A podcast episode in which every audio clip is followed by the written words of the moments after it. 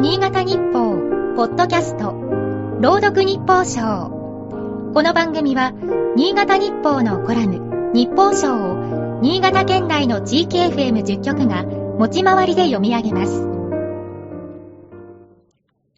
3月4日、オリンピックのシンボルマークは、日本語訳の通り5つの輪である。これに対しパラリンピックのそれは赤、青、緑で彩られた3つの三日月のような曲線で構成される。スリーアギトスと呼ばれる。アギトとは、ラテン語で私は動くを意味する。困難に直面しても諦めず、限界に挑戦し続けるパラアスリートの姿を象徴している。三つの曲線が寄り添う様子は、世界各地から選手が集まり、競い合うことを意味するそうだ。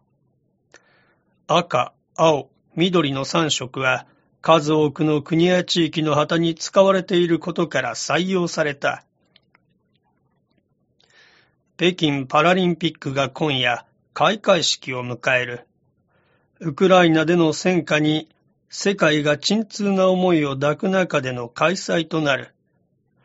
オリンピックと並ぶ平和の祭典をよそに多くの人命が失われる戦争が続いていることは痛恨の極みである。国外で事前合宿をしていたウクライナの選手団は母国の平和を願って参加すると表明した。参加にさらされる家族や友人を故郷に残す選手たちは、どれほどの重荷を背負って競技に臨むのか。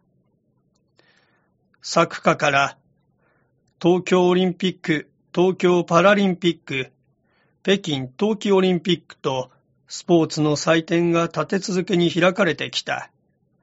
躍動する選手の姿を見るたびに人間の持つ可能性に目を見張った。限界に挑む尊さに心を揺さぶられてきた。北京パラリンピックには、本県からノルディックスキー立位の出来島桃子選手が5大会連続出場を果たす。世界が極めて困難な状況に置かれる中、スリーアギトスに込められた諦めず挑戦する姿を私たちも忘れずにいたい。今日の日報賞は FM 十日町の佐藤博樹が朗読いたしました。